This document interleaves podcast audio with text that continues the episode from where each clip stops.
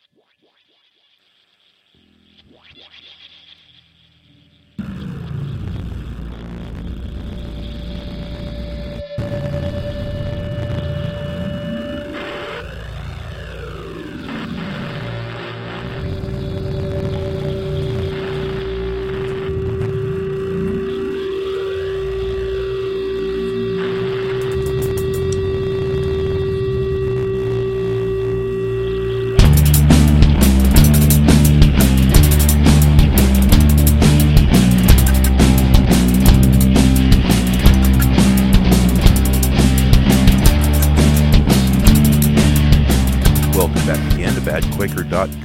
podcast, where liberty is our mission. My name is Ben Stone, and today is December 19th, 2012, and it's Wednesday. And today uh, I'm going to share with you a, um, a repeat from February of 2012. Uh, it's uh, Ki and I discussing a, a bunch of random things, and I hope you enjoy it. Welcome back again to badquaker.com podcast. I'm Ben. And I'm Ki. Hello. Hi, folks. So I was just reading about uh, curfew in the French Quarter In New Orleans. for New Orleans. for uh, Mardi Gras. Yay, that ought to work great. Yeah. So I guess uh, no one under was it It was 16. no one under sixteen after eight o'clock, Yeah. Unless they're accompanied by a guardian. Yeah. Yeah, that'll work real good. That'll be perfect. Yeah. Well, unless they have proof of employment for uh, no officer, I really have a legitimate reason. Mm-hmm. So, like any kid who can use a computer with a printer, Right. can print out a schedule for whatever business that he wants to fabricate, and And, you know, this is what this is going to do is make the people who run those small businesses because this Uh-huh. is basically we're talking about the small restaurants and the tourist shops yeah, little mom and and- pop operations. Yeah, and you know, if you've ever been to the French Quarter in New Orleans, they're everywhere. Mm-hmm. You know, these T-shirt shops and and a lot of them employ kids eh, under questionable circumstances, under the table, right. and so Well, and and if you have to provide proof of, I mean, that's even if you work legitimately, that's a hassle for Yeah. your employer. Yeah. So your employer is instead going to maybe hire the nineteen-year-old. Yeah, which is going to annoy the 19 year old because the 19 year old wants to be out in Mardi Gras. Mm-hmm. And it's going to annoy you because you miss out on a night's pay. Mm-hmm. And it's going to annoy the, the manager. Yeah, and in order to employ the nineteen-year-old instead of the sixteen-year-old, you got to pay him more. Yeah. So it's going to cost the tourists more. Yeah. And plus, you have this army of cops because they're saying they're going to really enforce it this time, you know, mm-hmm. or I don't know about this time, but they're going to really enforce it. So if they're really going to, you know, aggressively enforce this, that means you're going to have lots of cops walking around through the party goers in the middle of Mardi Gras in mm-hmm. the French Quarter. And this is not cop bashing, it's really not. But when you get a lot of cops walking around in something like that, magically, there becomes a reason to have more cops and there becomes more arrests. You know, it's not, oh, guess what? Somebody might be drunk in public. Well, that's not a that's Mm-hmm. not a crime in New Orleans. I don't know. There was uh, uh, that one situation where that uh, minister had had a drink or two, and the and the uh, cops beat him up pretty severely. Yeah. Well, I guess it depends on if you live there or if you're a tourist. Mm-hmm. If you're a tourist, then you don't get harassed by the cops Yeah. ever at all. It doesn't matter what you do. Um, but if you're local, if you live there, Mm-hmm. then So what the kids need to do if they're you know within that age group, and they you know, what they need to do is have themselves a fake Missouri license or something, right? yeah. a fake Kansas license. But I got lost from my mommy.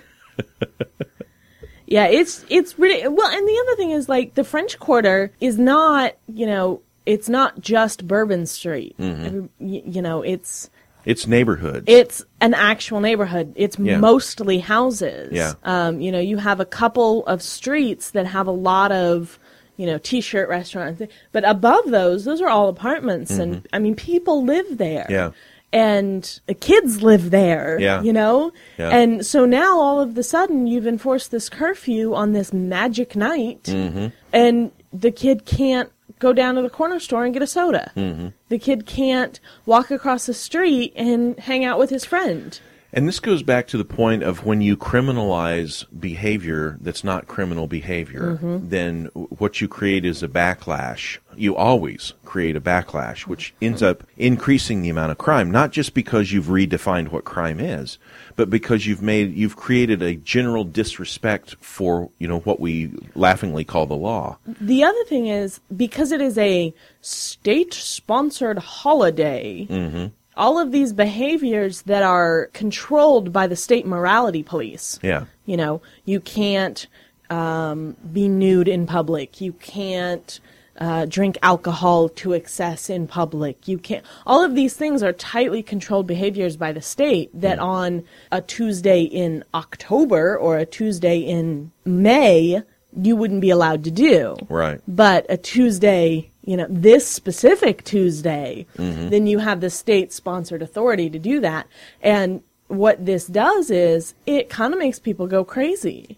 Yeah, rather than being free all the time to do whatever they wanted to do and letting the community standards mm-hmm. figure this out, what you've done is you've used the for, the aggression of government and and and, and funneled it all to one really nutty uh, situation. That mm-hmm.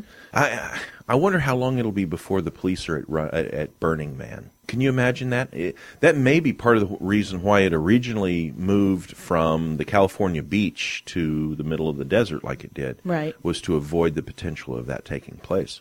Yeah, I, I'm not sure the exact reason why they moved out into the middle of the desert, but, you know, I do know that they get harassed every year by the local authorities. Mm-hmm. You know, the local Yeah, authorities threaten to and renew harder. their license every year. Right. Um, and they will eventually. Um, that was the thing with Sturgis when it first started. The whole purpose, that the whole reason that Sturgis had the appeal that it had, was because you were way out where there just there was no law, there everything was free, and everything was fine. I mean, uh, you know, years and years ago, you could go to Sturgis and be perfectly safe. Right. Uh, but with the increase of police presence, it's become less and less safe. Yep. Because it, it kind of th- these things create uh, a situation where, uh, well, I, I kind of referred to it a second ago when when you decide that things that uh, eh, there should be no reason to make it criminal, but you've made it criminal anyway. Even though there's there's no victim, there's no property rights violation, and yet you've decided that this is going to be criminal, and we're going to enforce it using aggression. Once you do that, you create a general um, disrespect for all law. Because once you have a generation of people who are taught from cradle to grave that law doesn't have a real meaning, law means whatever we decide for it to mean Right. in any particular situation, then all respect for law eventually dissolves, and you have lawlessness. Be, not and and then it becomes a matter of what can you enforce. Right. It, it's no longer what what does the community standard say. It's no longer how do people react in this area or in that area. It becomes what can the state enforce, Mm-hmm. and then you have a police state. You know. And also, you know, when you have a group of people who have already, you know, they, they've decided, okay, well, we can't do these particular activities, but on this one year, we're allowed to do these activities. Mm-hmm. And then you put armed police Yeah. in the middle of that, especially if there's alcohol involved, you get a lot of violence towards that authority because mm. everyone, mm-hmm. when you see that police state figure, you feel an instinctive animosity towards it. Yeah, and there's another thing too. Let's just have a, a create a scenario here. Uh, This is a, sort of a version of something that actually happened. Uh, I was with some uh, some other folks, and we were on a, a pier in Southern California that juts out into the ocean. And it was very late at night. This particular pier, most of it stays open all night. The farthest end of it they close at night, but most of it stays open.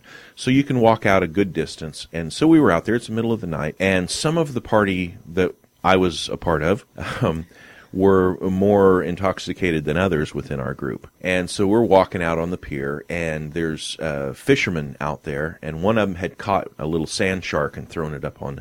And so we're talking about a sand shark, probably oh 16 18 inches long something like that and they just threw it up on the pier and you know uh, there's no it's to- not that unusual thing Right. so one of the drunken members of our party picked up this the sand shark and started joking around with it and playing with it and making sort of you know it was one of those uh, you're just waiting for the shark to wake up momentarily and bite his face off.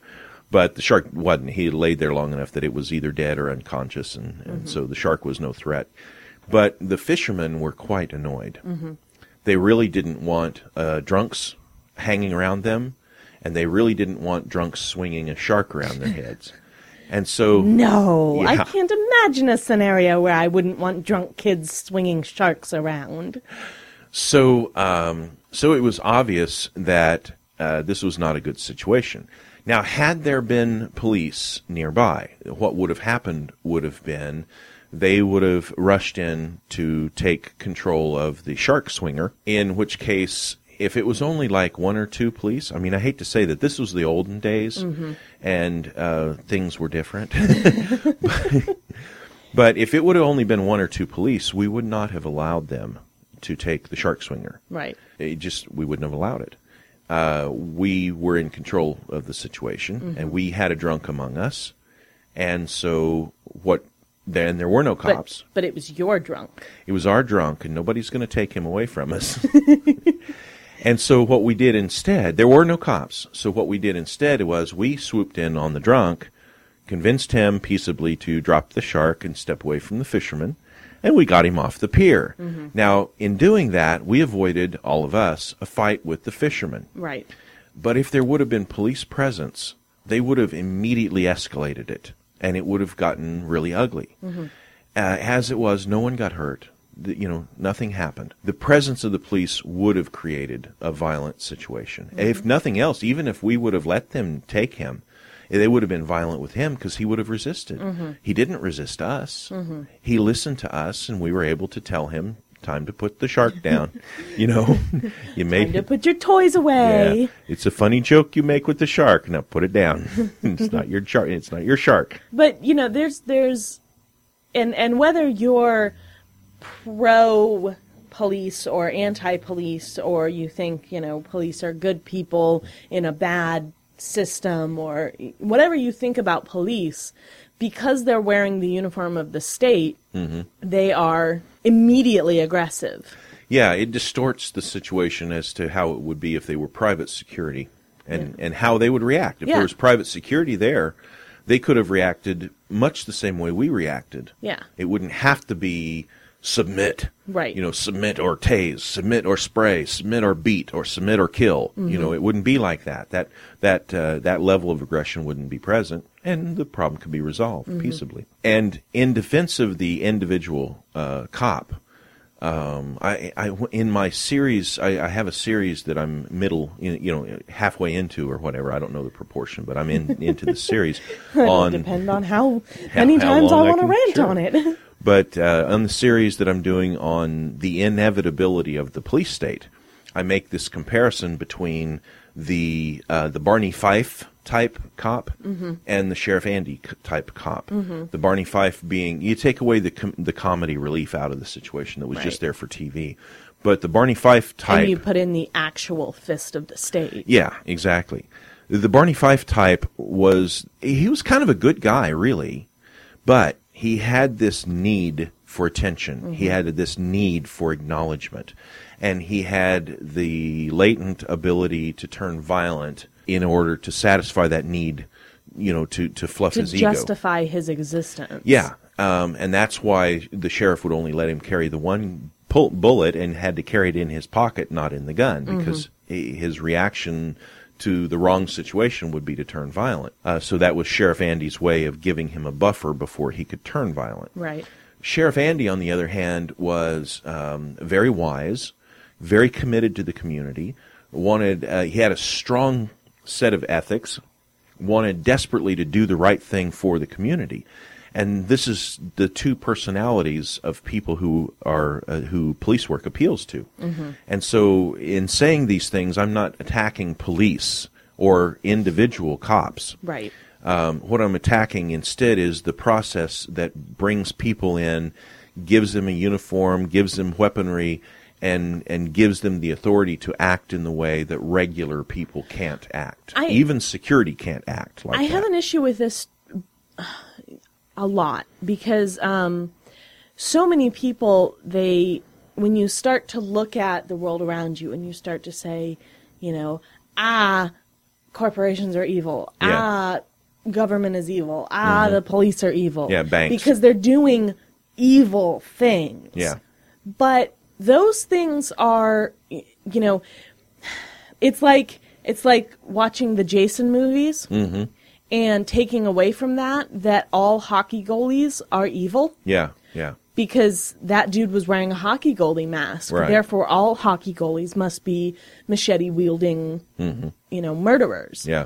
Well, that guy wasn't really a hockey goalie. Right. You know, he Right. was wearing that mask. He was but, a crazed evil movie version that happened to be wearing a hockey mask. Right. But he wasn't really and so you you, You know- you weren't watching hockey. Right.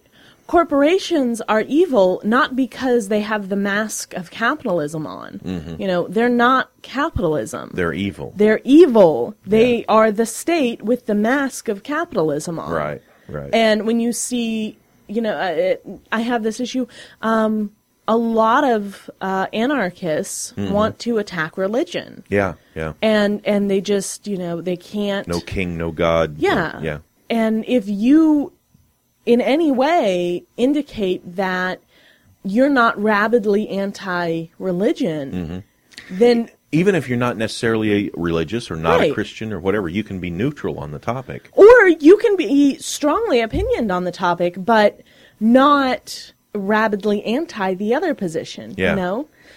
If I believe that the world balances on the back of a jackrabbit and, you know, magical fairies zoom through the air, if I'm not aggressing those beliefs on other people, it doesn't matter. Mm-hmm. Right. And if I am aggressing those beliefs on the other people, the- it's not the belief's Yeah. fault. Right. It's, the, aggression. Sure. Yeah. And so at the heart of it all, the problem is not religion. The problem is not government. The problem is not corporations. The problem is not banks. The problem is not police. Right. The problem is aggression. Right. And- and, and the state gives the license for that aggression. Yeah. And they, they put out this mask so that, Mm-hmm. you know, when you get upset at it, when you get angry at it, when you want to rebel against it, Mm-hmm. you have this fake thing over here that, that you can attack and burn. Right. And you haven't touched the real problem. Yeah, the real the state remains untouched. They remain they they can stay back and it looks like their hands are clean. Mm-hmm. Like they didn't and so you have like the bad cop. You have the one bad cop that gives all the other bad all the other cops a, a, a bad name. And so you don't see that it's the aggression the state allows him as to why he can do this. All you can think of, all you can see is the mask, and you so you blame all the cops. And and being a cop is not the kind of job I wouldn't want to be a cop. No. You know, it's not uh, for me to the life of a cop is like this. You sit in a police car for hours and you do meaningless se- seemingly meaningless tasks you know you pull over somebody did you notice your turn signal da da da and you and you know and then occasionally with no warning whatsoever, you're in a life or death situation. Right. And you may not even realize it's going to be a life and death situation until you're in the middle of the life and death situation. Right. Or you're going through your normal day and you're, you know, you're, you're going out for fender benders. Okay. So you got another one on 14th and, and L Street. And so you go down there and you're dealing with another fender bender and you got the, the screaming baby who's not hurt and the woman who's saying, I didn't see the car. And then it's my fault. No, it's your fault. And all you just want to do is get the paperwork done, get the tow, truck in here, get the cars out of the way, and just get this. And then, with no uh, warning whatsoever, you are literally cleaning somebody's skull up that's splattered all. And if you're lucky, it's not a kid. Right. And that's the way your job goes on a day to base. That that takes a very special type of a person to maintain their their sanity and do that kind of a job. So to just bash everybody who fits that category is really not fair. Yeah. It really takes a, a, very special individual to be able to do that job and do it well and not, not turn into a psychopath. Yeah, yeah. But that's the same, really. In we were talking about, um, and there are people who can work in the old folks' home, and they can go in and they can hook up the old folks' tubes, and they can clean up the stuff you have to clean up, and they can, you know, uh, dodge the crazy old man who's trying to swing at them, and they can. You know, um, tolerate the crazy old lady who's who's angry about something or other. And, Or you know the we we talked about the pediatric oncologist. yeah, You yeah. know, there are some people who i their entire job consists of every day they sit parents down and tell them that their children are going to die. Yeah, in the, some of the most horrific fashions that humans can ever face. And and and there needs to be people who can do that. Not everybody, very a very small segment of the population can do that, mm-hmm. and an even smaller segment can do it well. Mm-hmm. And so, uh, and I could never do that, No. you know. And and so each of these jobs takes a very special kind of a person to be able to deal with that. And a lot of people don't realize that warriors are the same way. Mm-hmm. There are non crazy human beings who can realize that there is a threat to the community, or there's a threat to their family, or there's a threat to whatever it is that they hold dear. And they can almost mechanically go and do what has to be done to protect their community or protect their loved ones or you know protect their way of life or whatever it is uh, fill in the blank for you know the warrior can step out and put on his war mask and do what he has to do and come back home and then be totally calm around his family and never have to put back on that mask again. But some people are not equipped for that. Some people, once they see through those eyes, they can never unsee that again. Right. And it's going to affect them for the rest of their life. And no matter what unique and individual skills you hold, the market will find a place for that. Right. You know, the market will find a place where you can be a part of the system mm-hmm. and you can work well and you can work comfortably and happily mm-hmm. and not be forced into a position where you're not going to be able to control it. Yeah. But with central planning, Which is what we always have with the state. Right. It always, the more central planning you have, the more you end up with bankers who are, um, you know, farmers and farmers who are military personnel and, you know, things that that you really shouldn't be and you're not cut out for, but that's what the state has put you into that position of. And through a whole series of circumstances. The obvious thing with war is the draft. Right. So, you know, everybody who sees a draft take place knows that it's unjust and it's not right and shouldn't be, you know, shouldn't be done. Mm-hmm. But what's not obvious so much is when you have a situation like we have now with the military, where we don't have a draft. But what we have is a government that's destroyed the economy and then made going into the military so appealing to the poorer classes of people that it's almost uh, not resist it's almost irresistible to certain groups within and society. they, they they what they say is they give you this choice you know military Mm-hmm. or prison Yeah, especially among some of the lower, uh, you know, uh, very poor, um, their their choices are very limited. They can go into crime, they can go into drug dealing, they can go into, you know, or they can hit the streets and try, and everybody around them is not successful without going into crime of one kind or another, gangs or whatever. Or they can do, you know, what they're told the right thing, and or they can live off welfare. Or they can yeah become welfare and and you know and, and if they have any level of self-respect they don't want to do that. Right. So uh, you know so then you have people going into and the then military. they're told they're told but you can be a hero. You can be you mm-hmm. know serve your country and and everyone will love you and you'll be taken care of for the rest of your life. And they're also told things like uh, well you know only a very small proportion of people going in the military actually see combat. Mm-hmm. A lot of people just do these support things or this thing or that thing. Mm-hmm. And yet still today if you look at the suicide rate under non-combat ex-military or even current active duty military mm-hmm. and and but non-combat and you look at the suicide rates it's horrible right now mm-hmm. and the reason why is because you've got people who are put into a situation that they're not naturally fitted for. Mm-hmm. You have the plumber who's in the military and shouldn't be. Right. You have the seamstress who shouldn't be in the military. You have the the dietitian who shouldn't be in the military, and you have you know the uh, the person who could perfectly handle working in an old folks home, and they're not. Right. They're in a situation in the military where where they know too much and see too much, and they can't handle it.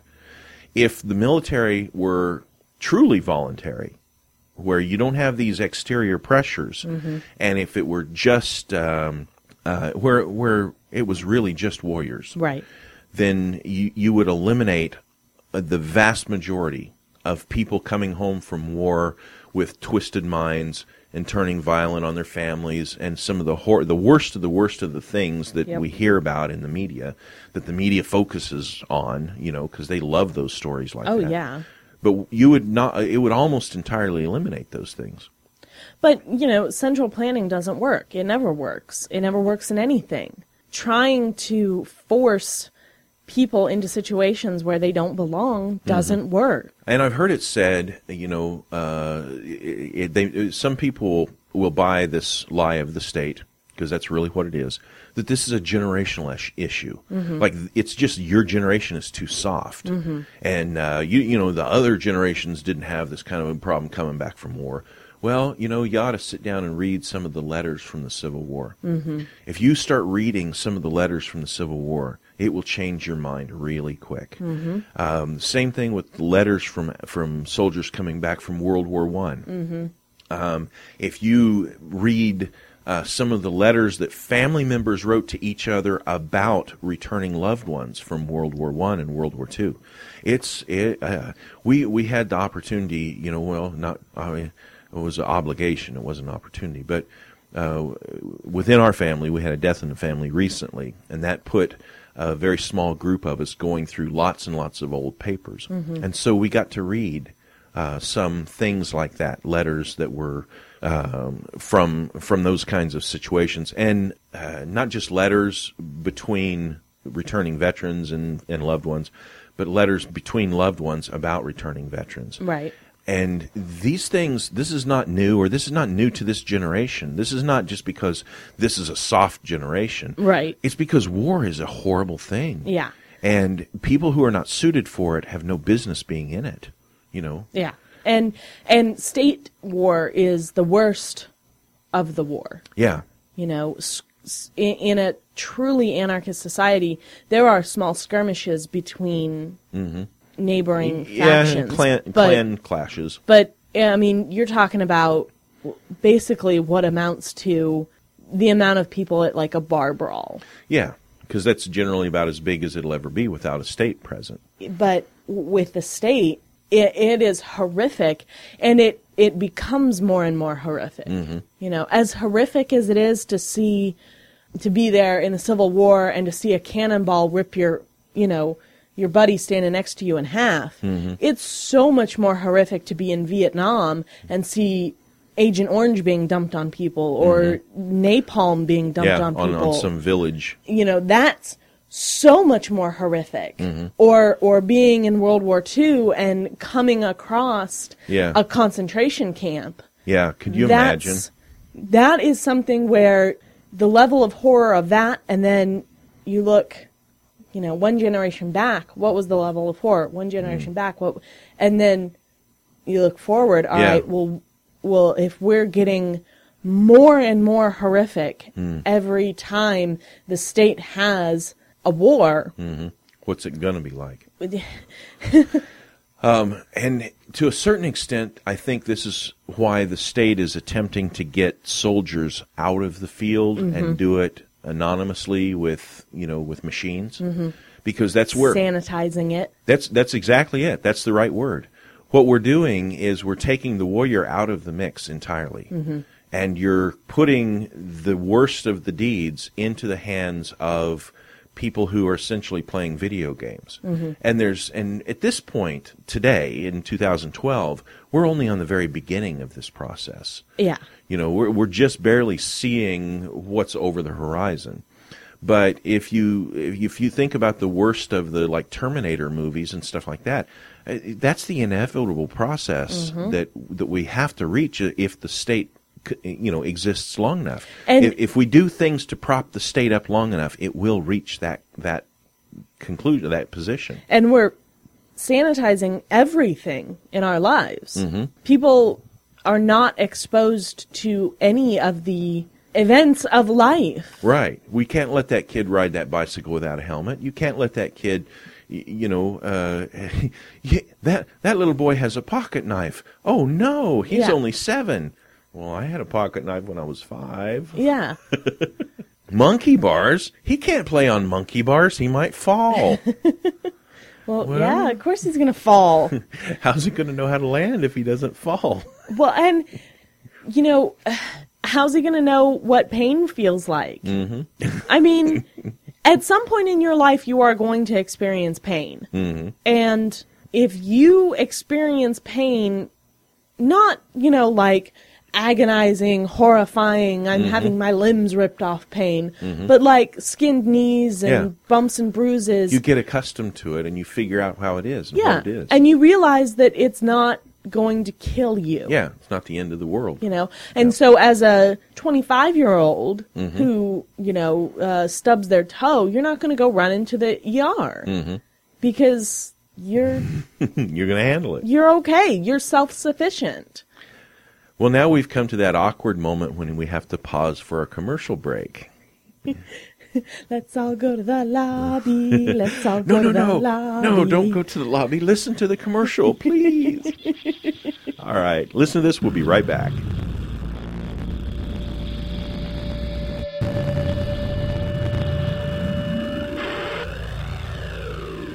Did you know author Taryn P. Lupo has a new novel out called One Nation Under Blood? When a rejuvenative blood technology is developed that pits the young against the old, the government must take firm steps to address the war of supply and demand brewing across generational lines. Blood is not the only thing bought and sold in this dystopian tale of technology, economics, and independence. Vampires are now very real, but we never expected them to wear our grandmother's best Sunday dress. The Bad Quaker staff has discovered how easy it is to get everything you need for the holidays at Amazon. Everything from the coolest decorations to hangover remedies, and everything from the latest movies and music to poop stain remover.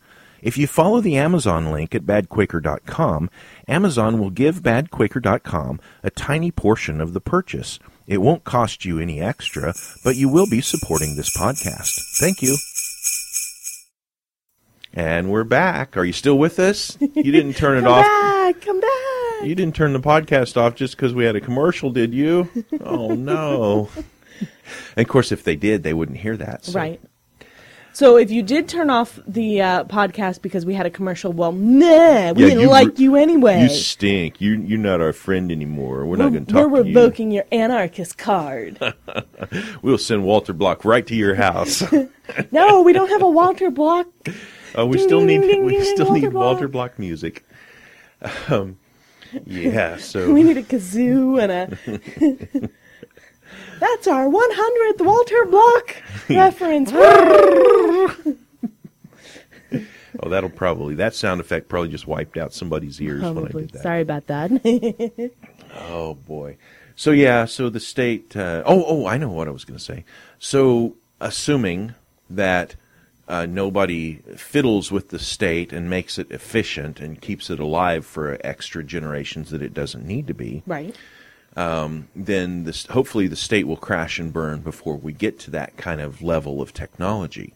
Because however the market, however long the market, uh, no, I said that backwards. However long the state exists, it will steal from the market whatever current technologies the market has to offer. Well, what always happens is corrupt them. the the market figures out a way around the restrictions of the state and has a boom of technology. Mm-hmm. Yeah. And then the state runs in and, and steals all of it Right, and try and corrupts it. and then uses it to kill a bunch of people. Mm To- And then and then puts a stop to the technological growth of the state or the, the, the market. Mm-hmm. Mar- yeah. Until the market can figure out how to get around those. to, to put it in geek terms, to put it in Tolkien geek terms, uh, just keep in mind that the orcs were elves that uh, that the evil powers had captured and tortured and twisted and made them what they were. They were ex elves. That's what all the orcs were. Um, that's kind of what the state does. The state takes what the market provides and then twists it and corrupts it until it creates something really, really horrid out of it. And then holds it up as to why you can't trust capitalism. Yeah.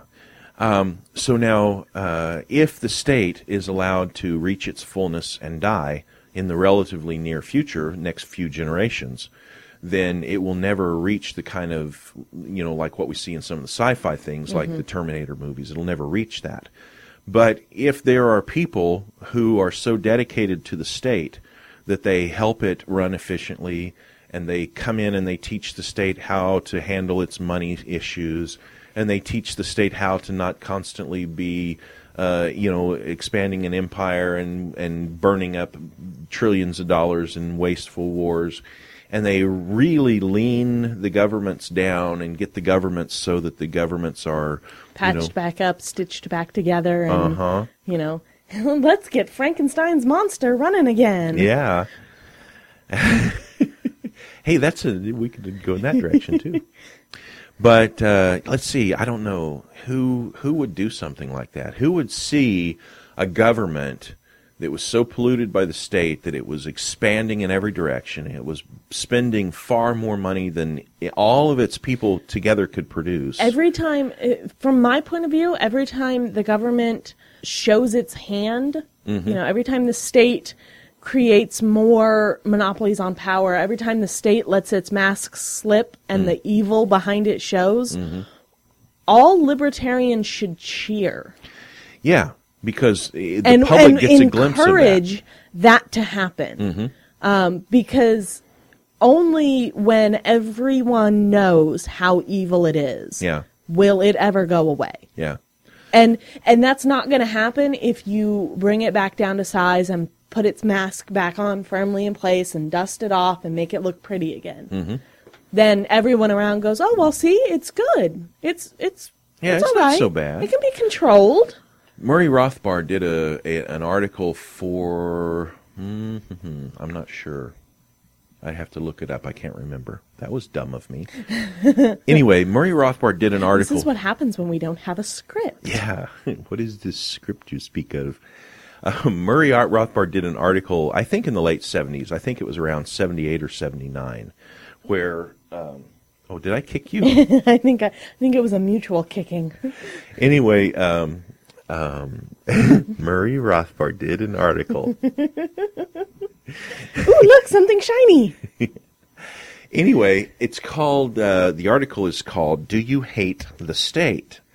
And he compared himself to one of his contemporaries, con- contemporaries, yeah, that's the right word, um, who, let's go back to the brain damage podcast. Murray compared himself to one of his contemporaries who was very popular, a very popular libertarian, but he sort of had the, the opinion that, well, sure, the state's pretty messed up, but it's not so bad. Sure, uh, a lib- libertarian utopia would be better, but the state's not so bad. It just needs to be polished a bit. It's still okay. All we need to do is wash the dirt off of it. Reminded of the Simpsons. It's, a, it's just a little dirt. It's okay. It's still good. It's still yeah, good. when, the, when they had they were having a pig barbecue uh-huh. and the pig got launched, and it hit. I can't remember the exact sequence, but it got dirty, and then it it, was like dumped in a river, and then it was there was a whole thing, and Homer was still running after. It's still good. It's still good. it's just a little wet. But um, you know, there are some libertarians, and this was Murray's point. He picked on one particular contemporary of his day in doing this article. But this was Murray's point: was that there are libertarians that say, "Yeah, you know, the perfect anarcho-capitalist utopia would be better." But you know, if we just get the state to eh, back to like this, or if we can just get the government to follow the Constitution, we'll be good. It'll be all right. It won't be great, but it'll be all right. Because what you've done is you've decided that as long as the the as long as your master beats you to this level, you're mm-hmm. fine. But if the master beats you more, then that's not so good. Right. You really want it back the way when the master almost never beats us. That's Right. the best. Right. But some libertarians are not satisfied at the existence of the master. They just they don't want the potential of having the master with with the capability of beating us. Mm-hmm. They would just rather not have a master. And I mean, it's not it's not pleasant to think about the state coming to its fullness. You know, when it reaches that pinnacle point, um, it's not going to be a fun world to live in. Right. But to get rid of it, you have to. Yeah, that transitional generation, it's going to be rough for them. Yeah. Because the state's going to thrash and it's going to be really ugly and it's going to be murderous. But once it dies, the calm that comes after the storm is just going to be tremendous. The key is to let it go and Yeah. not resurrect it. Yeah, and not try to you know keep it uh, run back out and patch back up the Frankenstein monster just because it's on fire and you know no let it burn don't no Let it die. put put the bucket of water down and let the Frankenstein monster burn it's okay Let it go. Let it go. Well, you know, I feel bad. I feel bad picking on on Ron Paul because you know, like, we, I mean, we've talked about this before. When you begin to open your eyes, mm-hmm. it's hard to immediately come to the conclusion that everything that's around you is based in immorality and it must all be t- gotten rid of right you know that's you you want to just but if we could just fix it. It'll be mm-hmm. okay. And Yeah. and you can't. And that's a really difficult place to come to. Yeah. Yeah. Without going crazy and shacking up in a compound in the middle of Montana or something Yeah. and and shooting at anything that flies above you. Yeah. You know it's it's incredibly difficult to to reach that fine line where you say i'm aware that the state is evil and that i am a prisoner of the state and that there's nothing i can do about it. And i'm also not going to try to do anything about it. Mm-hmm. you know? Yeah. Because instinctually when you feel threatened like that you want to go attack. Yeah. But or It- escape. Yeah. But it it's not that's not practical. What we really need to do instead is realize that we're only a slave of the state so much as we realize that the state exists and is mm-hmm. real. And so as we and we say this all the time that once you begin to grasp that the state is not real, that the state is simply the acts of of religious fanatics who believe in the state. Mm-hmm. And then it begins to free your mind from being bound by the state, mm-hmm. and uh, you know, then then the death of the state becomes a conceivable thing in your mind, and you can understand. Oh, well, you know, what I need to do is live my life. I need to move myself towards liberty uh, in my day to day actions, and not attempt to fix the state, and not attempt to defeat the state. I- Just I think that's and that's hard too because when you start to, you know, when you start to realize the truth about anything, one of your first reactions is to run to everyone you know and shake them and go, "Do you know this? How do you not know this? Why didn't you tell me?" Um, and and you have to be really careful because if you morally are bound to withholding the non-aggression principle that also includes not being aggressive with people with your ideology or your beliefs Right. And so if you believe that the state is evil mm-hmm. i it's not f- for you then to use violence or aggression or theft yeah. to go or lies to mm-hmm. go and try to convince other people. including uh, the level of rudeness that's not necessarily violating mm-hmm. the aggression, the non-aggression principle, but the level of rudeness that's going to freak people out and Right. cause them to pull back away from you. To to try to be, you know, still civil. Um, what's that like being civil anyway? I don't know. this uh, pro- civil that civilized that probably requires shoes, doesn't it? Not we- equipped we- for that. We already did that We the shoe did the shoe podcast. Hey, we should probably name it that. Huh? The we should shoe, probably the hippie shoe podcast. Oh my. from outer space, From uh, yeah, yeah, from outer space, from Mars. from Mars. Hippie shoes from Mars. So now here's a different question for you, just to ch- completely change the topic and go in a completely different direction. What do, um, of course, there are libertarians all around the world and Right. all different countries and everything. and us being in the United States have Mm-hmm. a tendency to kind of put a United States Yeah. spin on things. yeah, our own little you twist know. on everything. I'm sure people in Auckland, Mm-hmm. you know, are like, Ron Paul again? no one cares. You know, we could have a Ron Paul if we wanted one, but we don't want one because you know New Zealand is perfect and we don't need that. 'Cause we live in New Zealand We- and we're allowed to keep sheep. Nah. I'm allowed to keep chickens in my yard, huh? We live in a great country. Um, but, but- chicken in my yard too if I had a yard. so now we're losing the New Zealand listeners.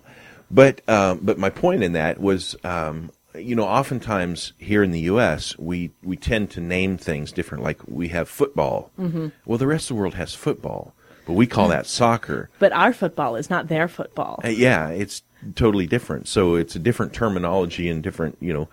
And I wonder if, like, people in other countries have libertarian type people that have gone a little further with their paranoias about things like the government and surveillance and things like this. And, you know, here in the U.S., we tend to call people like that foil hatters or tinfoil hat or. Which is annoying because there's no such thing as tinfoil. Yeah, there's no tinfoil. There's aluminum foil, and but but uh, you know here. Or for international li- listeners, aluminium yeah, foil. yeah. Right now, the our few British listeners are like, "You talk weird." Why don't the Americans teach their children to speak English? um, but I wonder what people in Germany call, you know, the foil hatters. I- Right. I wonder if they have a name for it. I, I love the German language because, you know, you can just invent a word by sticking bits of other words together. It's kind of like uh, uh, what are those? It's like Legos. Yeah, like Legos. You can make anything you want out of German. You just start connecting them together. It's great. It's like the perfect language. Of course, I say this uh, having absolutely no idea how to speak German, so I could be totally wrong in that. Well, I like to listen to German. It's fun to listen to because it it sounds almost like they're like they're speaking English with a bad accent. Yeah. but it's not. It's different. You know. It's like if you just if you if you squint real hard and listen, Mm-hmm. you can you can understand their accent, but it's a totally different language. Well, that's like what we were talking about listening to Irish speak Gaelic Mm-hmm. or listening to Welsh speak. And you're like, eh, when they speak that native, the old time native tongue like that, you listen to it and you're like, that's not English. it's one of those things where you listen to it for a minute and then you're like, wait, you're not drunk. You're not speaking English. but you can have that same effect when you stop at the wrong place in, like in Arkansas or Oh, West yeah. Virginia, you know? Uh, Or Massachusetts, Yeah. or Texas, or Yeah. wherever, Louisiana. wherever it is that you're not from. Yeah. you know, yeah. because And- my, my my husband's from the East Coast, mm-hmm. and so we have visited the East Coast on numerous occasions um, because he has friends and family and such out there, and I don't understand their language at all. And we went to the Six Flags, New England, um, which I don't remember what state that's in. New England. It's all- in New England. They're all so close together. I don't know how you come up with a border. and they're between like, anyway. they're like, and I'm in Rhode Island, and I'm in Massachusetts, and I'm in Connecticut. but um, but they had announcements that would go over, and annou- the announcements are hard to understand Mm-hmm. yeah, no matter best. what. Right. And then you throw onto that a thick New England accent, and I would just look at him and go, I have no idea what that person just said. Can I have a translator? oh. Plus, they use weird word. Uh, see, we weren't going to do this, but No. now we're back on making oh, yeah, fun making of people's fun accents. of people's accents. Oh well, but going back to picking on the Germans because we Yeah. have very few German. We probably have more people listening in New England than we do in Germany. But but I but I, I was Except New Hampshire, the people in New Hampshire are awesome. Yeah, and can totally be understood all the time, and they rock. Yeah, Especially the good folks at Shire Silver. yeah. um, we're just going to bleed that commercial into everywhere, aren't we? But um, uh, but so if the people, let's say in Germany or let's say in uh, you know someplace else, uh, um, uh, wherever, because no other countries come to mind. Holland. Holland, okay. Or, uh, But uh, if the people over there also have someone that they, you know, some name that they call the tinfoil hatters, or or whatever the local whatever they call it, I wonder if they have other conspiracy like like here we have all these levels of conspiracy, like what happened on 9-11. Right. Um, was the was the Kennedy assassination really a lone gunman? Um, are the are those chemtrails or vapor trails? the Roswell, New Mexico. Yeah, what's happening in Ros in, in Roswell? What happened there? Uh, what about uh, Area 51? What about uh, what was it, Hangar 19 or whatever it was Something at Right like Pat? Um, do I wonder if people in Yugoslavia? Well, there's no Yugoslavia. Latvia. yeah, yeah. I wonder if they have, uh, you know, that kind of conspiracy theories, or if those people over there, are, you know, if they have other interests that don't really provide them the opportunity to think about those things. Or I wonder, does anybody ever in, you know, in uh, Spain, ever look up in the sky and say, "That's it." It's got to be. It's got to be chemtrails because the you know X, Y, and Z, the government, blah blah blah.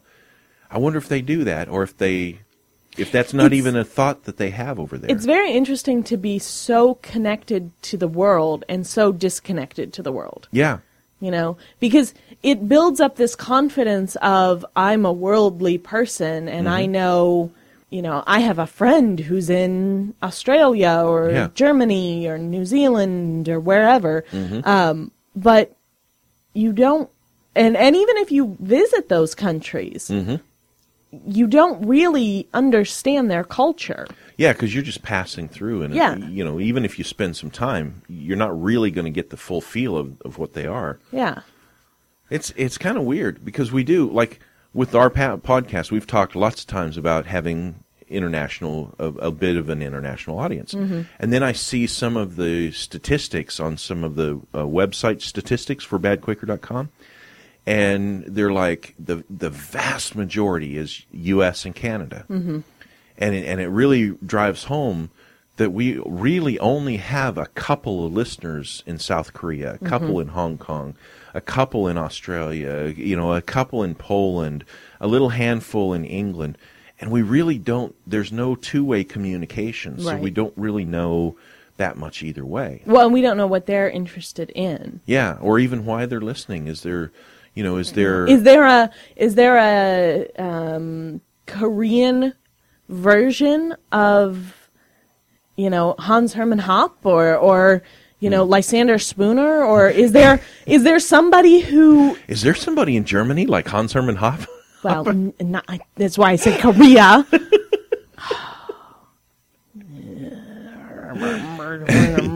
you think you're so cute. Is there an Australian Walter Block? Yeah.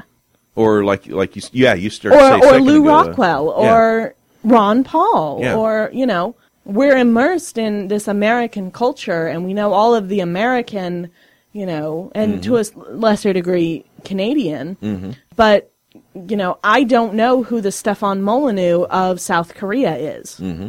You know, I don't know if there is a Stefan Molyneux of South Korea. I don't know if Stefan Molyneux is the Stefan Molyneux of South Korea. You know, I, I don't know. Yeah. Well, he's Canadian, so Right. then who would be the Stefan Molyneux of the U.S.? Stefan Molyneux, we've stolen him. We steal a lot from Canada, you know, game Well, show hosts. Anytime Canada gets something good, we're like, oh, hey, we're going to take that now. Yeah, we'll uh, we'll go ahead and pay you double for that. Bring it on down here. Uh, Neil Young, yeah, yeah, we'll we'll take him. Um, uh, what's the other guy? Um, Gordon Lightfoot. No, you can keep him. We're good. We're good. We'll we'll keep Neil Young. You keep Gordon Lightfoot. Is that cruel? Of course, that doesn't explain Bryan Adams. that's that's a South Park joke. Ah. South Park. Anytime Canada comes up in South Park, they're like, "The nation of Canada has already apologized for Bryan Adams." I don't watch South Park. I'm told I should. funny. I'm told it's very, it's very libertarian. Funny, I don't know. very funny. I don't know. I'm old.